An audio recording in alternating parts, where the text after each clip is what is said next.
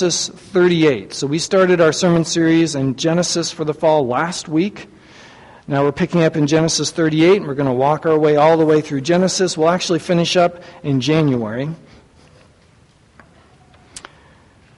Genesis 38, we're going to cover the whole chapter this morning. We're going to basically be covering one or two chapters every week, which is a breakneck pace for me.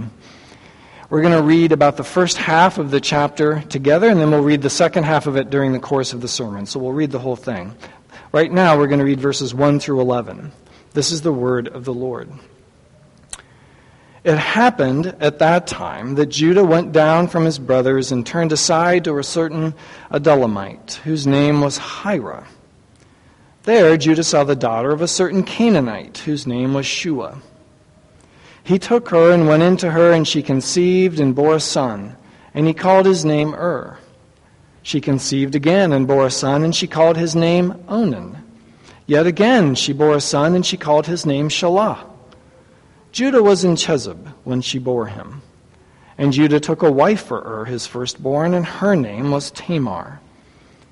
But Ur, Judah's firstborn, was wicked in the sight of the Lord, and the Lord put him to death. Then Judah said to Onan, Go in to your brother's wife and perform the duty of a brother in law to her, and raise up offspring, seed, for your brother. But Onan knew that the offspring would not be his, so whenever he went into his brother's wife, he would waste the seed on the ground, so as not to give offspring to his brother. And what he did was wicked in the sight of the Lord, and he put him to death also. Then Judah said to Tamar, his daughter in law, Remain a widow in your father's house till Shelah my son grows up. For he feared that he would die like his brothers. So Tamar went and remained in her father's house. This is the word of the Lord. Let's pray. Father, we pray that you would help us to hear the message of this text and respond to it by learning, loving, and living Jesus. In his name, amen. Please be seated. Any Monty Python fans? Anyone? Am I the only? Oh, I like that. Any other Monty Python fans this morning? Can I get? Can I get a? Can I get a witness? No. Well, if you're a Monty Python fan, you might recognize the cultural allusion in the sermon title. And now for something completely different. If you are familiar with Monty Python, they're a British comedy group. They had a show on BBC called, the, called Monty Python's Flying Circus, and it was usually a series of kind of short comedy sketches strung together what, in what it appeared to be sometimes a random way, but usually tied together in some sort of unifying theme. And some of them were pretty funny, most of them were pretty clever, some of them were pretty offensive, and all of them were kind of stupid. And altogether, it made a pretty good show most of the time. And if you're familiar with Monty Python's Flying Circus, you would hear that you would be familiar with John Cleese's voice, interrupting it often in the middle of it, as you're right in the middle of a, of a sketch that appears to be going nowhere in particular, and he'll say, and now for something completely different. And then they launch into something else that's disconnected. Right? That's how Genesis 38 feels to me when I hit it as I'm reading Genesis, is it's right in the middle of the Joseph narrative. Right last week, we met Jacob's put the fun in dysfunctional covenant family. And we watched his sons kidnap and sell into slavery their brother Joseph. So that Joseph's dreams of ruling and reigning, we're going to get rid of that. That's not going to happen. We're going to sell him into slavery in Egypt. And then we noticed also that it looked like the entire time that whole thing was unfolding, there was a hidden hand off screen and off camera that was guiding all of the events to work out in a certain way. And now we ended last week with Joseph down in Egypt in Potiphar's house, and now this week we get something completely different. We get a story about Judah that completely interrupts our story with something that appears to be irrelevant and is frankly somewhat offensive at a couple of points and generally just seems to be an exercise in stupidity. Right? So it would fit very well in Monty Python's Flying Circus, thus the name of the sermon. And now for something completely different. So we have to wonder when we hit something like that, like, was Moses just a bad editor? He needed someone else helping him as he wrote this. And probably what happened, right, is it was going to press time. The papyrus was about to have to go to be printed. He had one night left. And the Lord had said, Well, you have one chapter left, Moses. This goes in my, this is with the word of God too, and my people need this. And Moses like, I don't know where to put this. I don't have time. My editor's got, I've got a deadline. So he just, I'll just throw it here. And then we'll just move on.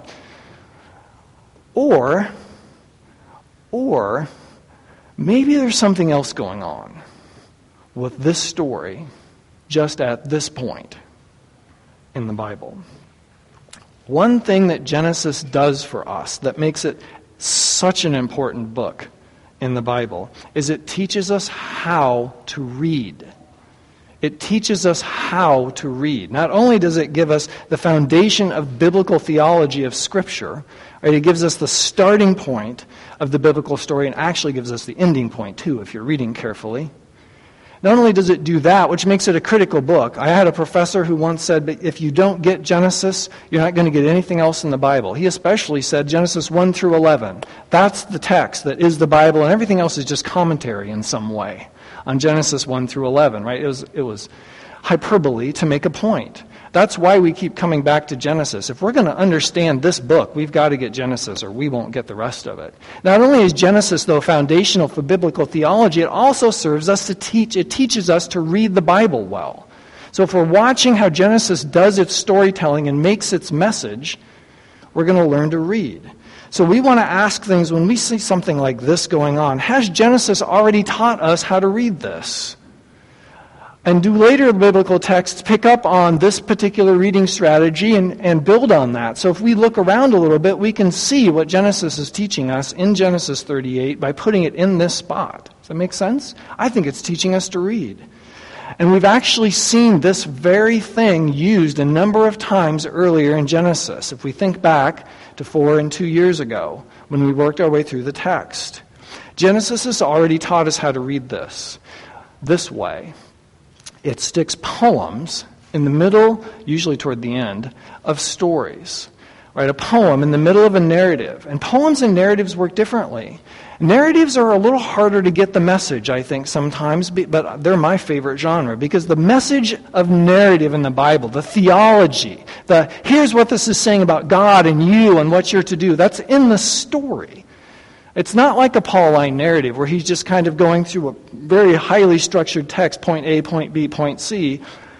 The theology and message of narrative is in the story that it tells. So if you want to get the message, you have to live and get involved in the story. But sometimes it's hard to get. What's, what does this story actually mean? Because some like this story is particularly odd. What's going on? So then Genesis sticks a poem into the middle of the story. And when it does that, the point of the poem is to tell you the message of the story. In case you didn't get it the first time, the poem will tell it to you the second time. So Genesis has already shown us this kind of writing, but instead of sticking in po- stories, it's stuck in poems. Now it's sticking a story in. And we actually see it used later in the Bible, too. You remember Mark. If you were here in 2017, we worked our way through the Gospel of Mark. And so you might remember the answer to this question what is Mark's favorite fast food restaurant? Anybody? What is Mark's favorite fast food restaurant? No, it's Jimmy John's, obviously. Why? Well, because Jimmy John's does freaky fast delivery. And Mark's favorite word is straight away, straight away, straight away, straight 40 times in the book. It's the theme of the quick, quick, quick, go, go, go. So Mark loves Jimmy John's because they deliver sandwiches like he delivers the gospel. But the other reason he likes Jimmy John's is because Jimmy John's makes sandwiches, and so does Mark. And one of the main literary techniques in Mark, we learned, is the Markan sandwich. Mark starts a story, that's one piece of bread. Then he sticks a second story and interrupts it, that's the meat. And then he finishes the first story, that's the bread. So bread, meat, bread. Mark does this all the time in his gospel. Starts a story, second story, finishes the first story. And when he does that, the middle story tells you the point of the outer story. Does that make sense? So you look at the meat to figure out the bread. This looks exactly like a Markan sandwich. And in fact, Mark may have gotten the idea from Genesis, because that's what Genesis is doing. Genesis has started a Joseph narrative, it's sticking another story in the middle, and then it's finishing the Joseph narrative. And so it's possible that perhaps this chapter is actually the key to the meaning of the entire narrative we're about to study. So Genesis is teaching us how to read. And this chapter should now have our full attention because it's, it's likely that if we don't get this, we're not going to get the rest of what we're going to study in the book of Genesis as it teaches us how to read. So, now for something completely different. Let's reflect on the plot of the first 11 verses that we just read. Judah has separated himself from the covenant family. He's acting just like Esau did in chapter 36. It's never a good idea. Things will never go well when you remove yourself from covenant community, when you leave the church. Never goes well. Judah removes himself from the covenant community, starts hanging out with the people of the land around him, the Canaanites, and the Canaanites become his buddies. And Judah takes a Canaanite woman, and he has three kids with her, three sons. Right, and then his first son marries some other woman of unknown origin who's probably likely another Canaanite, but he Ur is such a wicked man that God kills him. And then, consistent with the practice of Levirate marriage, and we're going to come back to that in a second, the second son takes that wife to try to keep the line going. But he's wicked too, and God kills him too. So Judah withholds his third son from that wife and sends her home. That's the basic plot. That's what's going on. Now, here are a couple, let's tease out a couple details from the plot of the story. Judah has left the safety He's left the protection, he's left the fellowship, he's left the accountability of the covenant community that is this covenant family. As messed up as it is, it is still God's people. And he struck out on his own. And his friend group is now composed of people who are outside the covenant, who do not know God, who do not worship Yahweh, and who are not going to help Judah do any of those things either. And this is a story we're familiar with, I think. Our children growing up. And when they leave home, they leave the church. Right? That's happening more and more all the time in modern America. And there might be a number of different presenting reasons for that, but basically, I think it boils down to this it's a lack of discipleship. It's a lack of word based, relationally driven, imitating, modeling life of discipleship, like 1 Thessalonians has taught us this year. We loved you so much, we shared with you the gospel and we shared with you the lives, both our lives, both of those things together. And now Judah is doing this. He's leaving his family, he's leaving the community, and his life is spiraling downward. And we can see that in the marriages that follow.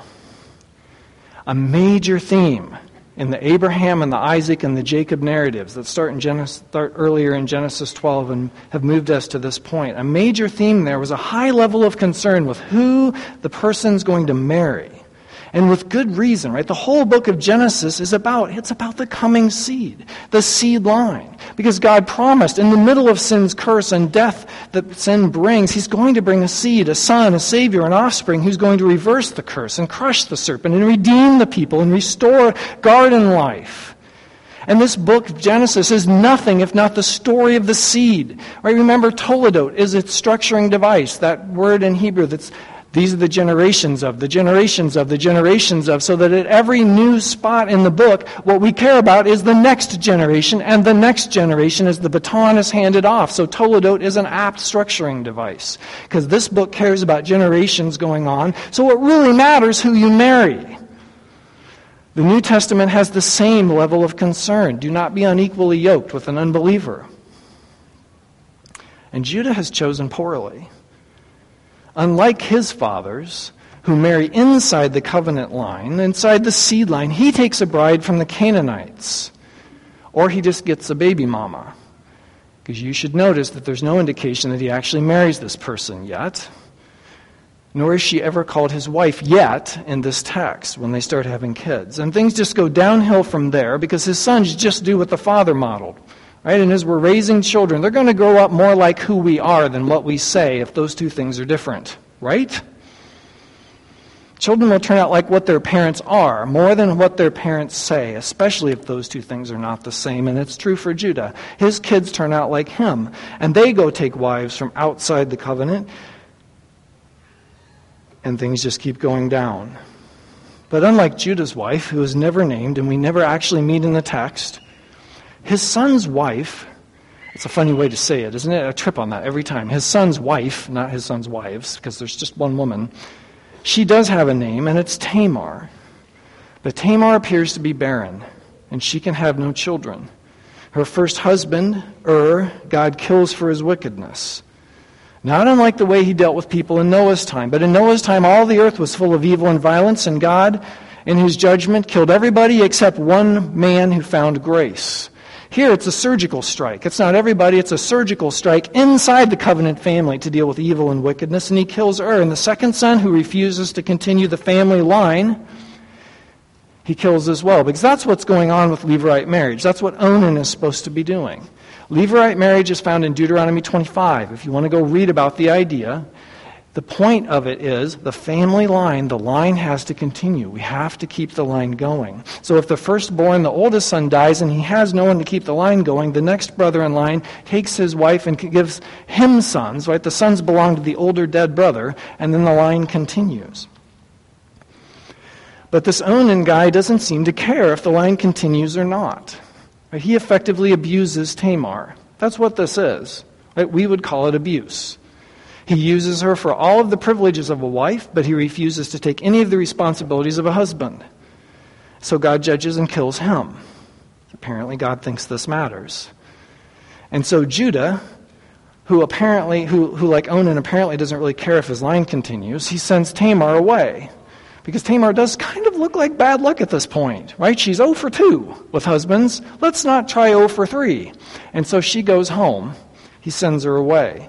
And where does that leave us in this story of Genesis? It leaves us with a covenant son, one who is of this line of the seed, through whom all nations will be blessed, not caring a fig about the covenant that he's in. It looks like, for all intents and purposes, Judah does not actually know God. He is not worshiping Yahweh, and he doesn't care to help anybody else do that either. He's checked out and walked away from his relationship with God and the mission that God has given him as part of his covenant people. Judah has become, for all intents and purposes, a Canaanite. And because of that, it appears that this part of the seed line is going to come to an end with Judah. There will be no offspring, there will be no seed, there will be no son. Judah's line will end with him. He is the fourth generation from God's covenant with Abraham. He is the result of God's gracious and miraculous intervention with other barren women. He wouldn't even exist, but God intervened so Sarah could have a child. He wouldn't exist, but God intervened so Rebekah could have a child. Judah wouldn't even exist, but God was already miraculously, graciously intervening in history to keep the covenant seed line going so the seed, the son, the Savior could come. But Judah doesn't care. He's part of a special people who are, through whom all blessing will come. His mission in life is to pass on his faith and the purpose and the line to the next generation, to disciple his children, is the, that's the way we would put it. That's what Deuteronomy 6 teaches. To disciple his children, to love the Lord their God with all their heart and life and everything they are, so the line and the mission of the covenant keep going. But Judah won't even do that for himself, much less model or teach that to anyone else. And so he's condemning himself and his family and every future generation from him to life away from God and apart from blessing, to live as Canaanites. That's where we're at.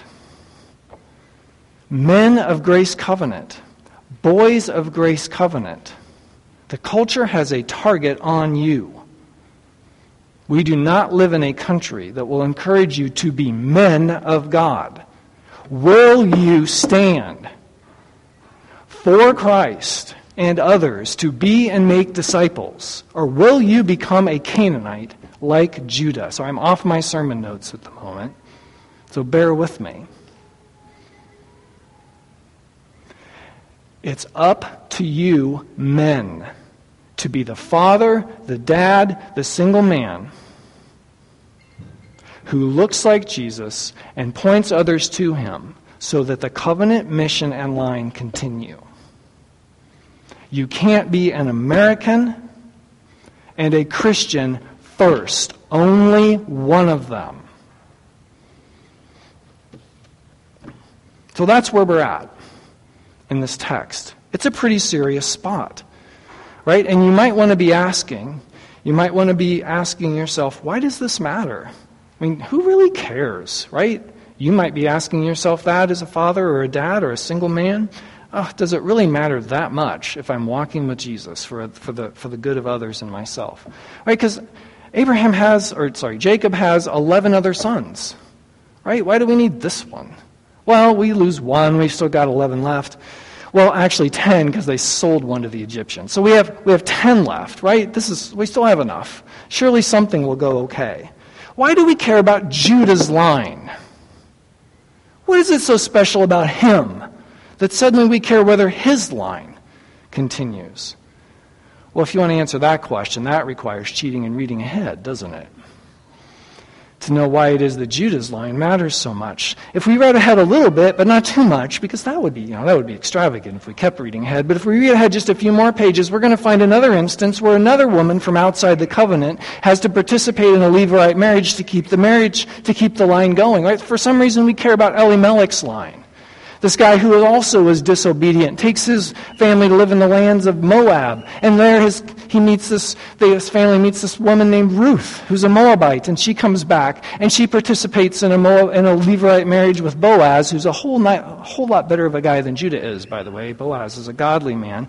And for some reason we care about that line continuing and we don't get the answer to that, right? You have to read to the very end of the book of Ruth to get the, oh, I see why we care if Ruth Ruth and Boaz get together and there's a, there's a line or a son coming from them. So it could be that this story here has doing the same thing. And you have to keep reading to find out why it is we care if Judah actually has a son and his line continues. But that's reading ahead, right? We don't do that very much. So we're going to stick to our text. Judah's line is coming to an end because of his selfishness and his sin. So here's what happened next, verse 12. We're going to read a huge chunk here, so stick with me. In the course of time, the wife of Judah, Shua's daughter, died. When Judah was comforted, he went up to Timnah to his sheep shearers, and he and his friend Ira the Adullamite. And when Tamar was told, Your father in law is going to Timnah to shear his sheep, she took off her widow's garments and covered herself with a veil, wrapping herself up, and sat at the entrance to Enaim, which is on the road to Timnah. For she saw that Shelah was grown up, and she had not been given to him in marriage. When Judah saw her, he thought she was a prostitute, for she'd covered her face. He turned aside to her at the roadside and said, Come, let me come in to you, for he did not know that she was his daughter in law. She said, What will you give me that you may come in to me? He answered, I'll send you a young goat from the flock. And she said, If you give me a pledge until you send it. He said, What pledge shall I give you? She replied, Your signet, and your cord, and your staff that's in your hand. So he gave them to her and went into her, and she conceived by him. Then she arose and went away, and taking off her veil, she put on the garments of her widowhood. When Judah sent the young goat by his friend, the Adullamite, to take back the pledge from the woman's hand, he did not find her. And he asked the men of the place, Where is the cult prostitute who was at Enaim on the roadside? And they said, Hmm. I love this line. No cult, no cult prostitute's been here. So he returned to Judah and said, I have not found her. Also, the men of the place said, No prostitute has been here. And Judah replied, oh, Just let her keep the things as her own, and we shall be laughed at. You see, I sent this young goat, and you couldn't find her. Here we read Judah's callousness and immorality equally matched by Tamar's cunning. Right? The hits just keep on coming in the covenant family, don't they? Judah's wife dies. Now she's his wife. She doesn't even get a name ever. And he's so broken up about it, he goes off to shear his sheep. Seems to have really affected him deeply. And then, as he's going down, he sees a prostitute and immediately decides that would be a good idea to stop and dally with her. And then to reinforce our opinion of his good judgment, he decides to leave her effectively with his driver's license because he doesn't have cash payment. That's, that's pretty much what he does. So here, just take my driver's license. I'll come get it back with some cash from the ATM in a little while. But this isn't a prostitute. And garments and clothes matter in our story again, don't they? This is a sub theme that's going to run through the whole thing. Who's wearing what, when matters. Last chapter, Joseph's robe stirred up jealousy and hatred and was part of the catalyst that ended up him being almost murdered and sold into slavery. And as that robe was removed from him, his life dramatically changed and it was used as evidence to convince Jacob that he was dead. Here, clothes matter again. She trades one set of clothing of a widow for the clothing of a prostitute, assumes another identity, fools Judah, and then switches back to become a widow again. You're going to see clothing matter next week in Genesis 39 2 of who's wearing what and when will come up again as clothing is kind of altering the course of the covenant family. So Tamar appears in this narrative to be very closely keeping track of what's going on in Judah's household. And when she sees that Judah doesn't care if his line's going to continue, she comes up with a plan to keep his line going in spite of his neglect and manipulating what she knows of his immorality and carnality. Right, Judah appears to have met his match in cunning, right? Seems to me so. If Judah's not going to continue his own line through his own sons, Tamar will continue his line through her.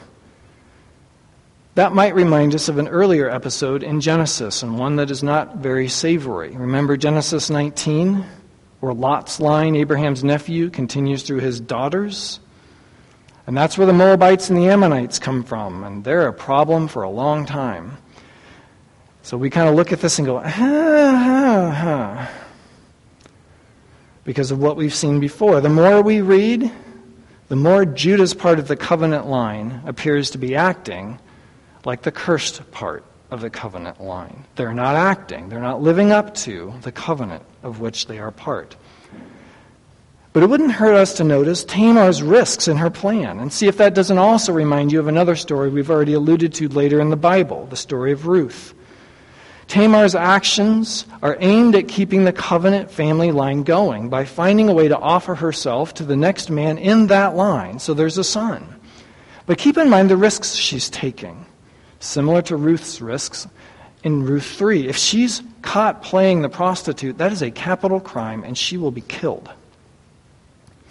If the wrong guy comes down the road first, that's probably not going to go well. She could become pregnant by the wrong person. Right? Or think about where she's at. This is the area of Shechem, Genesis 34. She could just be assaulted and attacked by someone else because they seem to do that in this area of the promised land. Or Judah might actually recognize her. And then we're back to the first scenario of capital punishment for being a prostitute.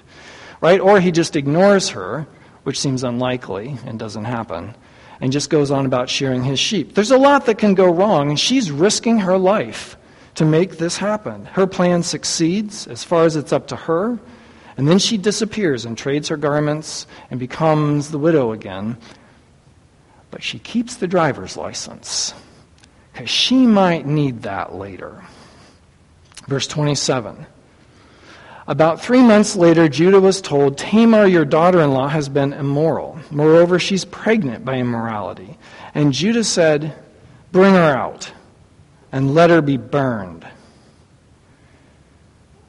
As she was being brought out, she sent word to her father in law, By the man to whom these belong, I'm pregnant.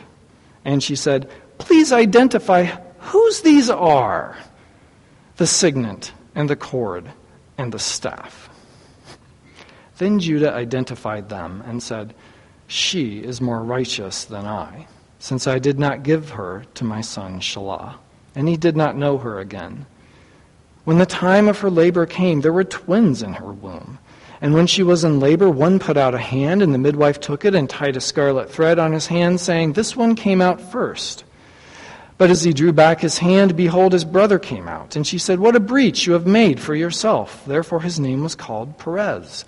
Afterward, his brother came out with a scarlet thread on his hand, and his name was called Zerah. You can breathe a sigh of relief. Oh, Judah's line will not end with Judah, in spite of his carelessness and his carnality. This part of the covenant line will continue. And in spite of his hypocrisy, right, bring her out and burn her. Really? In spite of his hypocrisy, The retention of his driver's license saves her skin and saves her twins. Tamar, it turns out, is more righteous than Judah, though that may not be the most advantageous comparison ever made. Judah says that she is anyway, and we notice the narrator does not argue with her or correct him. And against all odds and in spite of themselves, we're going to see generations coming from Judah in spite of him.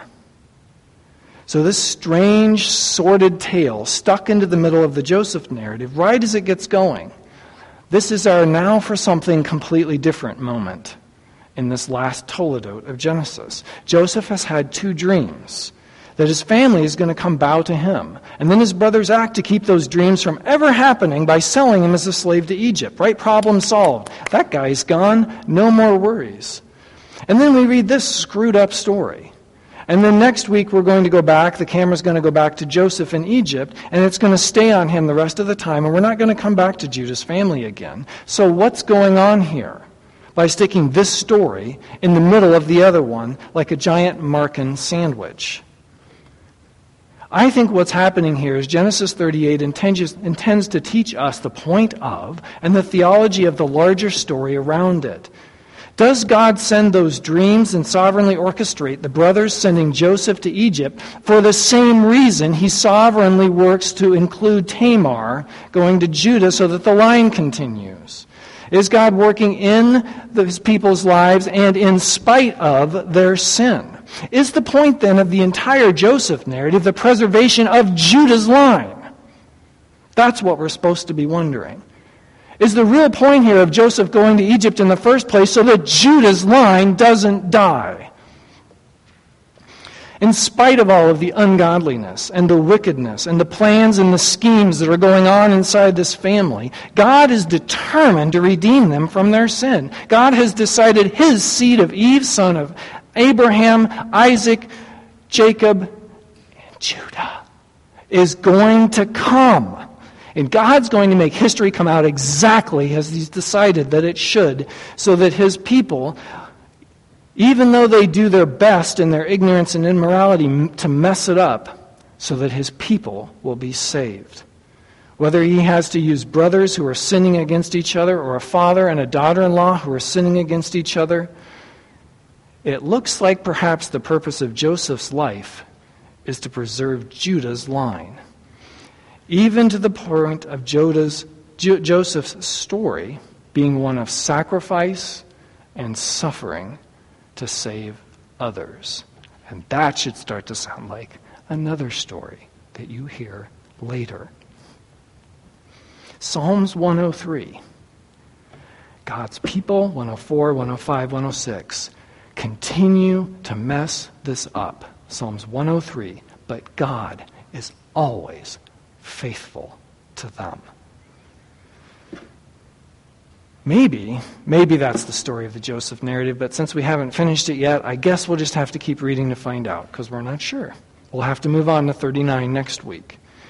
But I also want us to understand what the story is not teaching. The story is not teaching a utilitarian God who just uses people to get what he wants. The story is not teaching a teleological God whose end justifies the means. The story is teaching a sovereignly redemptive God who at the same time orchestrates and arranges and intervenes to make his plan effective and to sanctify and save the people who are involved in it. And he's doing both simultaneously. He is sovereignly redemptive so that his people will be saved from themselves and their own sin and his people can participate in him saving all of the nations, people from every tribe and tongue and people and nation who will come to him through the coming seed son, Savior. His plan is both ultimate redemption and ongoing sanctification, so that his people who badly need to be saved can be sanctified to the point where they can participate with him in what he's doing. To see this again, Based on our text in Genesis 38, we can peek and we'll read ahead one more time because we're allowed to do that because Tamar comes up again later in Scripture, one more time. The passage we're studying here, this is the last Toledot in Genesis, right? It's the end of the book. There are no more Toledots after this. But it's not the last Toledot in the Bible. Remember, we mentioned last week there's one more book who takes the Hebrew word, puts it in Greek, and then uses this same phrase again as though it's picking up and finishing the story Genesis starts. And it's the very first line of the New Testament where Matthew writes, This is the Toledot, this is the Genesis, this is the generations of Jesus Christ, who is the son of David, son of Abraham. That's the final Toledot that finishes this story. That's how the Gospel of Matthew starts. So we understand the coming seed we've been waiting for. All this time, he's finally come, and his name is Jesus. And then Matthew does just what Genesis does and gives us a genealogy to trace his line. And in that genealogy, there are four Gentiles, and they are women. And their names are Tamar, and Ruth, and Rahab, and Solomon's mother. The nations are already included in the line of Christ before he even comes. That's not a new idea in the New Testament. It's been part of the plan from the very beginning. The nations are also in the coming seed, Savior, Son. Watch how Matthew bookends this. Begins with the nations included in the line of the Messiah before he comes. And what's the last part of Matthew say, where Jesus gives his command to his disciples Go and make disciples of all the nations, baptizing them in the name of the Father, the Son, and the Holy Spirit, and teaching them to obey everything I've commanded you. And I am with you always until you're done doing this, until the end of the age. Matthew's bookending the inclusion of people from every tribe and tongue and people and nation as part of Abraham's offspring, who will redeem one people to one future through the work of one coming seed Savior Son. To be with Him, worshiping Him and glorifying Him and enjoying Him forever in the new heavens and the new earth. Entirely, entirely the work of God for His glory that we get to benefit from and participate in. And this has been part of the plan from in the beginning, God created. That's the purpose of this story. That's the purpose of our text. The preservation of the line of Judah, the inclusion of the nations and the people of God. And Matthew is telling us the same thing. That's the church's purpose. Passing on the, the faith to the next generation by being and making disciples, and then going so that others might come and become included in the people of God as well. So I'm going to end fairly quickly. Sometimes I like to tease out some thoughts from this chapter. I'm just going to give you this one and then we'll just hit a full stop. Maybe Genesis 38 is here to make us stop and look in the mirror and take stock of ourselves as we watch Judah's ignorance and selfishness and immorality. What am I giving my life to? What are we doing as a church? Do we understand God's plan that we are to be and to make disciples? And are we giving our lives to participating in that covenant of grace? What are you doing? What are you doing? Let's respond to the grace of God by following Jesus and helping other people do that too. Let's pray.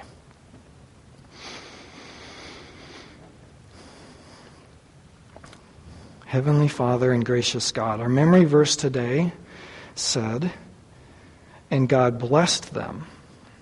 And then it gave five commands as your blessing Be fruitful and multiply and fill the earth and rule it and subdue it. And this is our, still our blessing. The great creation commandment and the great commission commandment are the same to fill the earth with the glory of God by the proclamation of the message of the coming seed, Savior, Son, that we and others around us might have faith in him. I pray that if some of us are here this morning having not trusted in Jesus as their Lord and Savior, that this would be their day to do so. I pray that for those of us who already have, that this would be a good hard look in the mirror to ask ourselves is our passion in life continuing the line of faith of the Son, the seed, the Savior, whose name we now know as Jesus? Thanks for your text. Thanks for the way you tell stories. Thank you that you've preserved it for us and you allow us to hear it and heed it today. We know we can't do this on our own, nor do we expect to. We simply ask for the power and the strength of the Holy Spirit to give us the will and the strength to do what you've called us to. Thank you. We love you because you first loved us. In Christ's name, amen.